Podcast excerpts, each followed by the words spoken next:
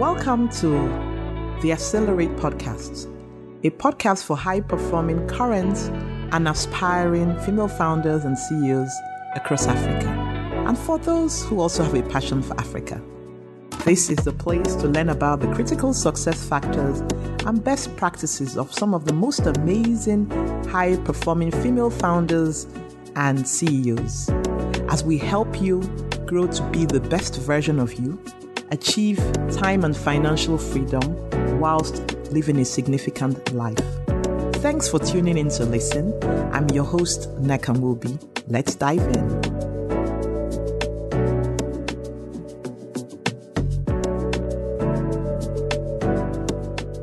Hello, and welcome to another episode of Accelerate Podcast. And I am delighted to introduce my guest for today. Her name is Yoadan Tilahun, and she's the founder and the CEO of Flawless Events. She's based in Addis Ababa, Ethiopia, and I'm delighted that she's my first guest out of Ethiopia. Uh, Flawless Events is organizes summits, corporate events, and conferences throughout the African continent. Yoadan founded Flawless while working in Washington, D.C., and she relocated the company to Ethiopia in 2008 in recognition of the opportunities on the African continent. Her team has since hosted events in Ethiopia, Cote d'Ivoire, Burkina Faso, Nigeria, Gabon, Uganda, Rwanda, Tanzania, Zimbabwe, South Africa, and Mauritius. Wow. Yoadan is an enthusiastic advocate for professionalizing the, I believe, the MICE industry, and she'll tell us more about that in East Africa. Flawless has won the Event Planner Africa Award at Meetings Magazines, as well as other awards. She serves as the president of the Ethiopian Events and Ethiopian Organizers Association. Most recently, the UNDP awarded her Seasoned Entrepreneur of the Year 2018 award. And also to another organization, Meetings Nest, um, recognized her as 2017 Changemaker for her trailblazing role in Ethiopia's events industry. She's been featured on Forbes Africa and how we made it in Africa. She leads flawless events with a keen eye for design and detail and a passion for flawless delivery. She holds an MBA in international business and is fluent in Amharic, English, and French. Along with her husband, they are raising three growing boys. Yoadan, welcome, welcome, welcome. Such a delight for you to be here with me. It was an honor. It's a bit um, overwhelming, but happy to be here. you know what? There's always, so, and as we will continue now, um, so much to learn from you. First of all, what is the MICE industry? Let's start with that. So it's a very unsexy acronym for meetings, incentives, conferences, and exhibition. And I don't know why of all things to call it, but anyway, it's called MICE. But it's pretty much the industry that we're in, is meetings and conferences, yeah. Okay. And so what prompted you to start that? I'm always fascinated around, and, and this is now, I mean, you've done this, or you are more like a continental events planner and organizer, and so much involved in that. What prompted you to get started in the first place? You know, I'll be honest and say that I've never dreamt of or even thought about owning a business nor running a business, right? So um, I had my MBA, but I was just looking to get hired and earn a living. And I had no big ambitions of becoming whatever it might be.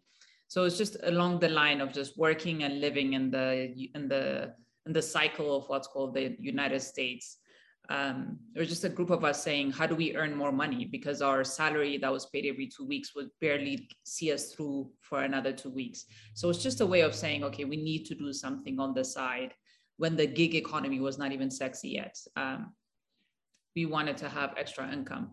So we put our heads together and we said, what we're good at is putting parties together. We're really good at throwing parties. Our friends like coming to the events that we did. And we said, but if we wanted to serve other people, we said what is it that we don't like when we go to especially african centered um, events? It's like they start late they're disorganized people don't know when they're going to do what and so forth. So we said let's start serving the african community within the washington d.c area by doing events. And it was just you know, we did a, a, birthday here, a wedding there, a fundraising for another, but it was always a side event, a side uh, business. Um, but after doing a handful, I realized that I absolutely loved doing it. I loved everything from the running around to the unpredictability of it to um, the you know, I loved bringing all the different details together and then seeing the outcome. So I knew I loved doing it, but but I never actually thought it would turn into a full time job. It's interesting. So it's not that you were, you know, passionate about that. In you did well. First of all, you didn't even know that you were, and it was really like, let's make some extra money, right? And you stumbled into it, and look at this now, kind of leading the market in Africa, right? so it's a, you know, and then when you say we, who were you involved with then? So at the time, it was me plus three of my girlfriends. So um, we're all in the same boat as far as you know, living paycheck to paycheck. I know. and then after a couple of events, a couple, you know, after a couple of events, a couple of uh, two of the girls said, "This is not fun." They're like, "It sounded sexier than it is," and they didn't enjoy it. But um, one of my friends and and myself kept at it. But again she also had a full time i also had my full time. So while in the us i actually never did it on a full time basis despite my husband encouraging me to just quit my nine to five and do it on a full time basis. Again whether i had a business degree or not in my head i never imagined myself running a business so i always shied away from it so it didn't actually become a business until i moved to ethiopia so when you moved to Ethiopia, why did you not continue working? I mean, being an employee, and why did you decide to go fully into that? Um, I did not decide to run flawless when I came. okay. I was very, I was very determined not to be my own boss. So uh, we moved back to Ethiopia, not necessarily in a planned manner. It was just, you know, it was home.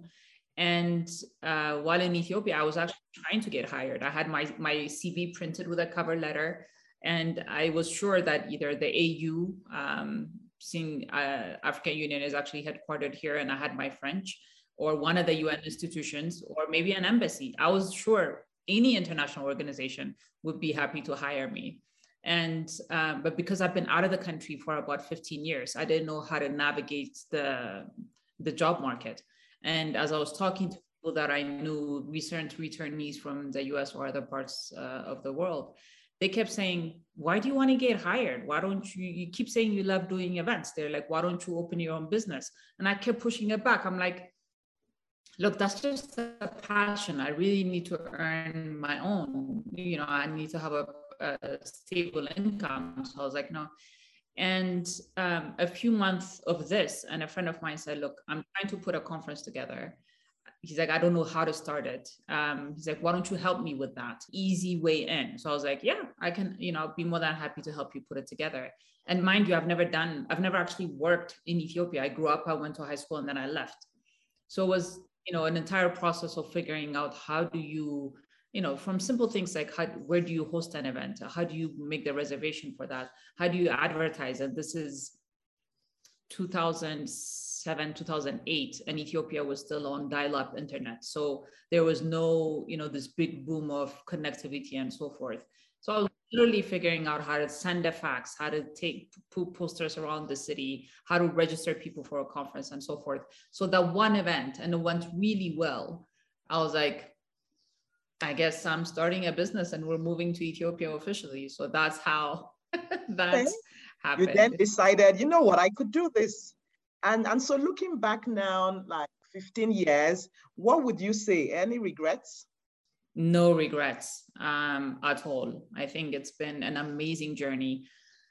Everything from you know the type of clientele that I've had the opportunity to serve, that people I've been able to meet, how people take me seriously because for the longest time even while i was running flawless for me was almost like a college project you have a thesis you need to you know properly see it through and then you have to submit and you know the submission was for me the actual event happening and i think to this day whenever we do a very large event one i, I still get humbled but also go they trusted me for this you know huge undertaking. Like people are flying from all over the world to attend this event assuming everything will go well and it has to go well right? And so at the beginning right before the opening of a major event i always have a like a stomach cramp. Like i physically carry that stress with me until that, at least that first day goes well. So um, absolutely no great. I look back at pictures and i realize the kind of people we've met companies that we've served and i'm like it's so crazy. I would have never i can comfortably say ever have done that if i stayed in the us like no. And the doors is opened up to you. Um do you mind i may ask what's the largest event that you've organized? And like whoa was this me um, I think the one that really stays with me, and it's not just because of who was there. You know, we've been part of an event with um, former President Jimmy Carter. Uh, we did the largest HIV/AIDS conference uh, here with uh, when President Bush was here um, had opportunity to meet Desmond Tutu. Um, you know, just we worked with Google. It's insane, right? So, but the one event that stays with me is one that's called Africa Leadership Network uh, that brought together like brilliant minds of Africa together in one room to talk about what can we do to transform Africa's future. And you know, you had like a, a VP for McKinsey with um, a director at Google, whatever. And, and these are like Africans from all walks of, from all parts of the continent, but who are working in the US and the UK and Australia, wherever it might be. And they all were in the same space and they were so excited to meet each other. And the energy in that space was like so inspiring. Like 10 years down the road, I'm still one of my favorite events, not because there was a superstar in there, but because you see Africans and you go, my God, we're beautiful and we're brilliant. Oh, yes. I'm actually even feeling the energy as you're speaking, right? It's like if I was in the room, right? yeah. Yeah. But it's those kind of events that just give you hope on our for our continent. But it's also the type of network where you automatically trust whoever is there. To this day, I think my, the opportunities that have opened doors for me to do events in other parts of Africa. The springboard was this event where people are like, you know, we have our own person and these are people who've experienced events globally so it's hard to wow them right? But it was the experience that we were able to deliver. So whenever they're asked whenever they travel within the continent they if somebody says we want to do this kind of event to this day i they reach back to me and say hey there's an opportunity in kigali. We're going to put your name forward. Da, da, da. so it's it's that. Um so yeah it's one okay, of my no, excellent events. and I just hear some things from here in terms of obviously you were given the opportunity to have this event. It wasn't the largest um, that you've had in terms of presidents and all that, but the thinkers that were in that room. But obviously you put your best foot forward, right? I mean, that's why you've won several awards, right? So what's that to you in terms of work ethics and bringing out that spirit of excellence um, in there? How are you able to combine that? Particularly, you know, kind of the impression that people have, oh yeah, because it's in Africa, let's get somebody else who can, an event planner or somewhere for that kind of event and um, bring that person in. What have you had to do with your team, yourself, in just setting this company to be that, you know, having that spirit of excellence?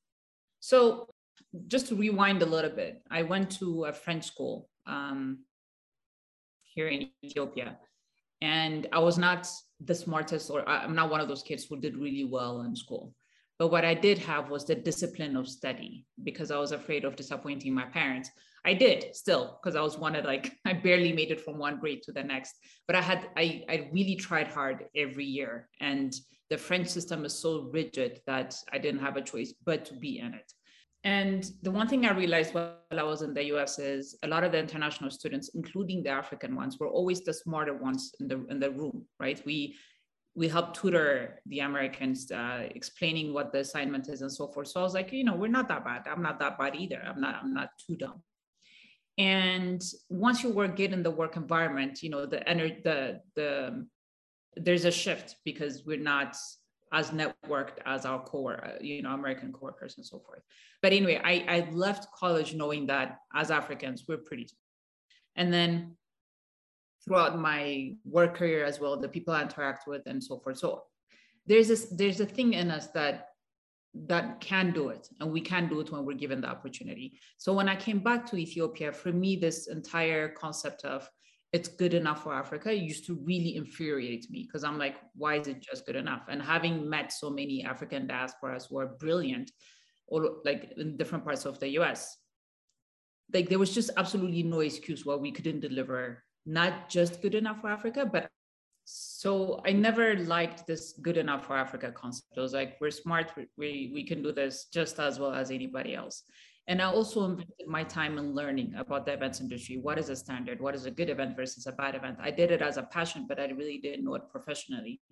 So I actually attended a few trade fairs within the US to understand the industry a little better and so forth. So by the time I came back to Ethiopia, I had a you know a bit knowledge, and I came back with a lot of books. Again, this is way before ebook times.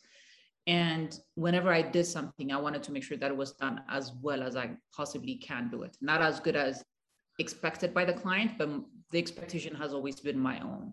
So I would find myself until two, three o'clock in the morning arranging names, making sure every name is spelled properly, that every font was the same. You know, I spent overnight cutting badges and reprinting. If it was a little bit crooked, I'm like, why is it crooked? I'm gonna have to make it straight. Like every little detail mattered. Even if other people didn't notice it, I noticed it. So I was very almost fanatic to a point where I and having given the name flawless to a company as well, this exactly pressure exactly. but no so pressure right to, to deliver to that expectation and that a lot of it was my own because when I at the time that I came back to Ethiopia, the events industry was not that developed. So I was actually had the room in Addis is as important as the one that's going to be held in Washington D.C.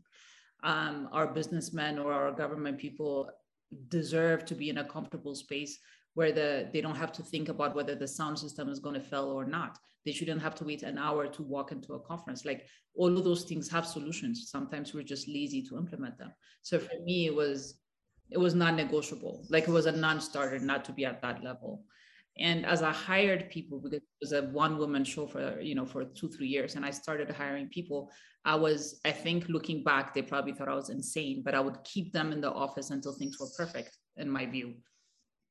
And a lot of them were just starting off their career so they most of them appreciated it because they got to learn how to be meticulous in the work that they do. Um, and so you know especially when we're just me plus one or plus two was hard because as the brand started to get recognized and more companies started booking our services we're stretched thin. And i did you know the hardest part for me and to this day i believe remains the ability to hire at the right level at the right time finding that balance in the service industry when you don't even know when the next business is going to come around. You know how well do you staff yourself up and maintain a cost that you might not be able to offset with the right return? But yeah the the doing the events part i've always like it It was a passion that i had so it was easy to push myself overnight over and over again. You know three four days with barely two three hours sleep and then i crash and then start over again. Like i just thought it was you know i've started now. There's no how can i stop? Right. I mean several things you've brought up here in terms of it's not necessarily how super intelligent you are right? Um, but then also the can do attitude and the the standards that you set for yourself um, and so kind of you set the high expectation, regardless of whether the client did that. You even had higher expectations than the client. Um, and I think that's a remarkable um, um, traits, right, for um, female well, entrepreneurs and even female entrepreneurs as well to be able to do that and you set the bar then it's not so like you are your own competition right? Especially when you know that look i can actually do this and you keep raising that bar higher and higher particularly even in an industry um, like yours. Okay so let's move to um, leadership female leadership and entrepreneurship in ethiopia. How is that like and what are opportunities what are the challenges and what are the opportunities given that you are first? You know, Ethiopia is such a big country, and I think I'm a tiny, tiny, tiny percentage of that. Part of the reason that I think why Flawless has a brand and you, Yoadan as you know the person behind the brand uh, keep getting exposure is one, I'm very comfortable talking about the business, especially the parts of doing events because I'm very I've, I've I've honed the craft of that, and I'm very I, like I love talking about it, and I don't shy away from uh, talking about it. And I remember a reporter approached me and he said he wanted to, inter- to interview me for their paper. And I said, no, I've been interviewed a lot of times. There's so many other women entrepreneurs who are doing amazing work, who have a much bigger impact on the community that they're serving. And I'll be happy to do the facilitation because I've met so many of them. And he said, it's not that they're not out there, it's that a lot of, a lot of them are not willing to share their stories or are too shy to do so. And, you know, what a lost opportunity because I think especially for the young entrepreneurs who are now more eager. And in Ethiopia, like at 70% of our population is the youth, where they're looking for role models to emulate themselves after. They need to see a lot more women comfortably talking about the journey that they've been through. Because I think naturally, as women, we have a tendency of downplaying what we've achieved or what we've done or what we're doing. And in addition to that, if we're still, and furthermore, we're not even willing to go out there and talk about it, then how do we then create the next generation? So i think a lot more. Yeah. Okay go on. Go ahead. No you were saying about a lot more things you know whereby um for, for the youth, right? The, the fact that it's more like a responsibility, right, to the youth. And exactly the things you just said is really why Accelerate Podcast is, is on, right? To shine the light, blow the trumpet of, of really female entrepreneurs doing amazing stuff around the around the globe, um, more specifically in Africa, to inspire others, both female and male, right, who are aspiring to be one. And there was a lady that reached out to me some time ago. She's a, a teacher in Masai in the Masai Mara region in Kenya. Um, what the power of technology has has enabled for her to listen in to the podcast. And then someone else reached out to me in California um, saying, oh, she was listening to this on, uh, you know, on, she put that on and on her podcast while driving to work. So yeah, so technology and just really sharing stories, inspiring stories like yours that, you know what, you can do it. For example, you didn't even have this desire, you know, of it's not something you thought about when you were 10, right? Oh, I'm going to be an entrepreneur and all that. And look at you making waves in Ethiopia. So I'm really delighted uh, to have you on. Okay, so um, what has been okay what would you say would be your greatest learning to date or top two three learning experiences doing what you're doing the one the learning never stops like that the never learning stops. never stops yeah it can kind of be exhausting if you're in the field you know it the other is just, right. you know, put your best foot forward for every event because you just never know what that one event is going to open the door for. And you don't know who you're going to be interacting with, for me at least. So that level of professionalism, I don't take my shoes off. It's always there. I'm not the type of boss, especially within the African context, there's this expectation where the boss sits back and watches us uh, the others run around. I run twice as fast as everybody and exhaust my team because I don't stop. And because I don't stop, they feel like they also have to keep going, which is really what we need to do, especially in, this, in the industry that we're in. And also just understanding and separating the fact that running a business is not the same as running an event. And that took me about 10 years to understand the difference between you know running your passion is one thing but then stopping for a minute and saying wait a minute what am i building what am i doing why am i still in this cycle of things going wrong all the time. That's the part of understanding how you've built your business and one needs to get better. So separating those two took me 10 years to have an aha moment of, oh, just because I gave myself the title of CEO doesn't necessarily mean I know how to be a CEO. I know how to be a fantastic event manager and I can coordinate and plan events. But despite my MBA, I never learned properly how to run a business. Yeah. Um, you were talking something about really differentiating between planning an event and owning a business. What were your maybe top aha in that? What was the, what are the major differences that you see? Or that you saw when you got your aha 10 You know, my focus, my drive, and the way that I run the business up until the point that I had the aha moment I was this person on steroids, solely focused on making sure that the client is satisfied and the events were done.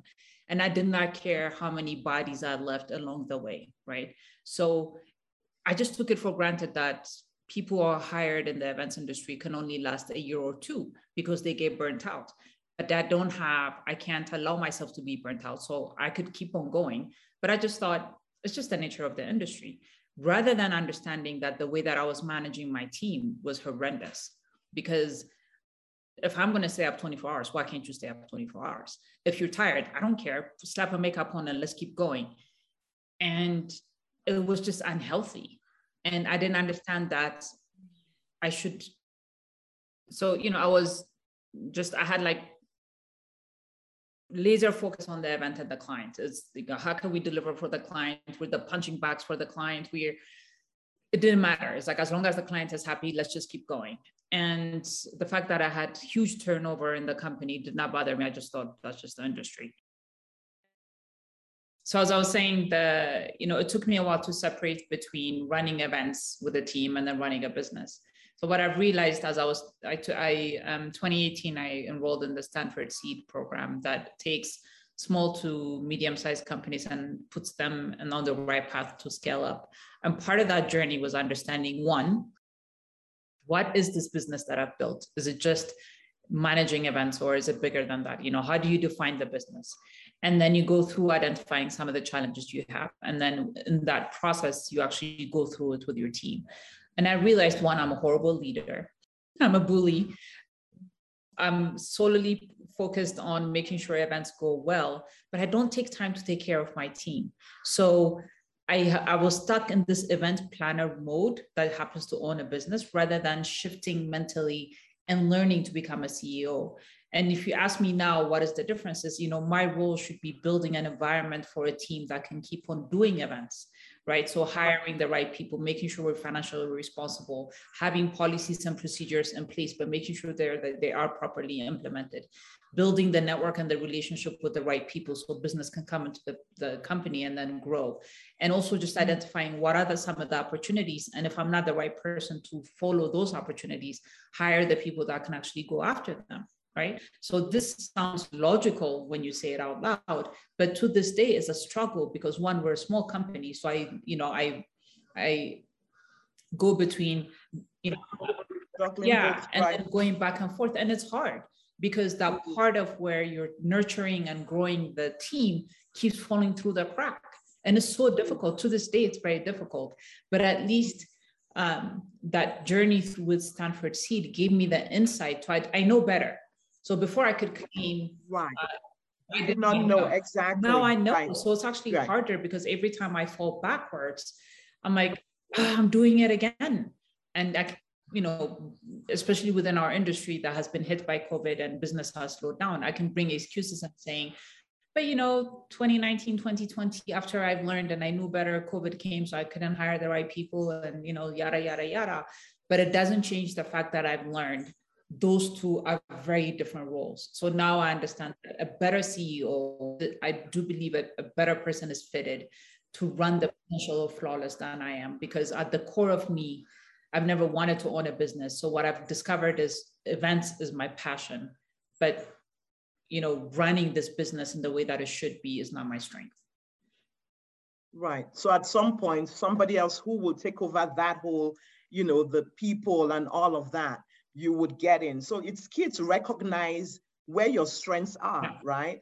And and and being able to walk in your strength zone doesn't mean that i mean you you you founded the company right but you also realize that there might be someone who has better skills in this area um, and that will free you up for that so that's actually even owning up to that is also and that's um, awareness right even as a leader constantly being aware and um, being able to say okay you know what these are my gaps and actually now enrolling in some kind of form of education to help you get that and that's what's going to help you um, get to that next level, which is what I want to get to before my second to the last question. No, three questions and we're done. The first one is COVID, obviously with your um, your business being um, in you know in the in the event planning, event organization uh, space. COVID obviously affected your business. How did you um, I don't want to call it survive, thrive. or how did you maintain? so, okay, you're correcting me, survive.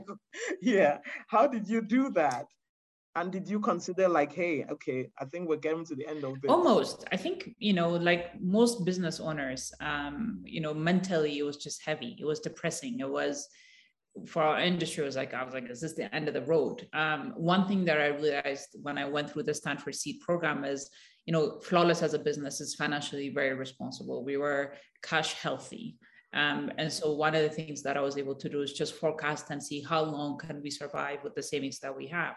And so we sat down as a team, and actually the team came to me and they said, "Look, if we need to do a salary cut while we're sitting at home, let's revisit that." And so I was really lucky to have the team that I had at the time because they stepped up to the plate. When I being lucky, but it also it also shows, you know, it's not just usually it's also the leader, right? In terms of what they've put in place for them right. to be for them to come to you to say, you know, they, they could have not so good leaders like, you know what, let us keep paying, right? But for them yeah. to come to you to say, you yeah. know what, that's what also, you it was a blessing, yeah. And um, they kind of, you know, they they stepped up when I needed them to because I just could not mentally function. I was paralyzed. I did not know what what was next. So the team was willing to take a pay cut. We stayed home for like two, three months. And then I think I was just going down the rabbit hole of okay, how much money do we have left, and you know what's and I just I honestly I just I, I, I was frozen. And again, they shook me up and they said we need to go back into the office. There's no way that we're we're all getting depressed sitting in our home, so let's just go back in the office because Ethiopia never went into a lockdown, and we did. And then they um, they said, you know, we're going to get into the virtual space. We're going to figure out how to run hybrid events, virtual events. They put together the our network of vendors, and they said, let's learn. Let's learn together on how we're going to day to day figure out what business we can bring in this virtual space. And they did. And, and I took me a while to say, okay, well, how's this working now? How do you do virtual events? so they had to. Wow. So what would you say, what do you think is what was instrumental to your team rising up to the occasion? Because that's what happened. I think they just loved the brand and could not accept the fact that it was dying. Like they was just fighting hard. They were like, as much as I may be driving them crazy and so forth, I think understanding that the brand flawless itself, they were just not willing to let it die down. They're like, we, there's no way. And i'm super grateful. Not everybody is still with me from that journey but they needed to be there for me at that time. And i do believe in uh, not coincidences but things happen for a reason. But yeah. For the past two years has it been with covid? It's insane. We've done a lot of we've been showing value in event companies when it still comes to virtual spaces. And we experiment with different platforms and we suggest whatever is affordable for our clients and we smooth out whatever wrinkles come in the way. And we stayed within what's our signature service which is you know we take on all the stress so that you can you don't have to worry about it. So that's how between the virtual and the hybrid events you've done that. So what I see here is, you know, the brand stood up, right, beyond Yoadan. So the team was not really, okay, yeah, Yoadan, you're the CEO, but it's also the brand. And so there was that collective ownership of that brand, right? And so the importance of really building a brand that is separate from you, the CEO, you know, yeah, you know, okay, you know what, we have a brand to, to take care of and all that. Hmm. Rather inspiring. So what's the future for Flawless Events? What do you see? I hope a, a better CEO will come around. okay. I like that. the brand Flawless has a lot of value in other people's eyes, I think more so than I recognize. And I don't think the brand has realized all of its potential. And I think it's because it's limited to what I can do. So I do hope I'll be able to identify the right person as I also try to figure out what's next for me. It's been 13, 14 years with Flawless. If we take in consideration the journey in DC, it's about 17 years. It's a long time, right? You still feel like it's at the beginning of it, but because it's such an emotionally and physically exhausting industry, I'm like, okay. I'm mentally, and again, thanks to the learnings I've had from the Stanford program, I'm mentally okay now because I was very emotionally attached to it. But now I'm like, okay, I've built this thing that can stand on its own. And maybe now it's time for me to grow up and figure out what's next. what you want to do, right? well, with, with, with some measure, record of success, right? And taking it, whatever your next passion will be, given that you discovered that while you were just trying to look for some extra income, right? And so, oh, okay, I could actually do event planning. Okay. And last but not the least question, what would you be saying to, uh, and I think you kind of touched on that a bit, maybe any final word for an aspiring female entrepreneur um, anywhere in Africa who is listening to this? I would say, I know it's not a very famous or highly regarded thing to say, but I've never seen myself as a female entrepreneur. I really see myself as a capable event planner. Like I will sit down with a minister, a prime minister, a country leader. You cannot tell me how to do this event because I know better than you do. And I would argue to a point where sometimes I told, okay, stand down, calm down now. But for me, because I know what I'm talking about, you know how to do whatever you need to do. You've hired me to do this. So when I sit at that table, I sit knowing why I'm there. And the fact that I'm a female does not come into play. I really don't care. It doesn't matter. So I think build that confidence in whatever it is that you want to do. And for a minute, just put the fact that you're a female to the back burner and show up to that table as the capable person that you are and make your voice heard. I have team members who are brilliant in one thing or another, and I see them being shy. In the office, they're like nonstop talking, da, da, da, da. And then I take them in front of a client and they get all shy. And I'm going, where's that fiercey little girl that was in the office, like telling, convincing me that this was the idea that we needed to implement? So it's one is practice, right? We're not really given a lot of opportunities and we don't put ourselves in those areas where we need to defend ourselves or our ideas. The more you do it, the better you'll get at it. And don't be shy to, to take on opportunities that are given to you. And there's it's always a building block. Um, there will be things that you'll have to you may experience just because you're a female but don't let that be the discouragement but just know that you know more of what you're trying to achieve. So don't give up. Don't don't let the female part be the part that holds you back. If the business doesn't succeed it should be because either there were the customer base was not there for it the product was not ready for the market or whatever it might be but really just focus on what you want to do and get better at it all the time and don't stop learning. Absolutely don't stop learning. It's never good enough until you're until until right? Never stop right? Wow wow. Thank you so much for uh, these insightful words. Really you've really shared um, quite a lot. I'm actually going to go back and you know just listen to that again. Me as well. I like listening to that and take my own notes. So thank you for spending this time despite our internet challenges. I think it's got back up. And um, for you listening out there, uh, let us know. Get, ask your questions. You can post that um, in the platform right there and um, share that with your friends as well. Thanks again for being a part of Accelerate Podcast. Until next time, endeavor to live a significant life. This concludes this episode of Accelerate. All the information links will be down in the show notes. If you have not done so already, hit that subscribe button on your podcast player of choice on Apple. This will make sure you don't miss any of the amazing content we have lined up and rolling out for you. If you love this episode, it will mean a lot if you would leave a five star rating and a written review on Apple Podcasts. Finally, if you haven't connected with me over on Instagram and you're interested in learning more about similar episodes and all that's happening before they even get announced publicly, let's make sure to connect over there at Accelerate or Nekamobi on Instagram. But with all that said, I appreciate you being here. I look forward to connecting with you over on Instagram. And until I see you in the next episode, endeavor to grow, profit, and make an impact.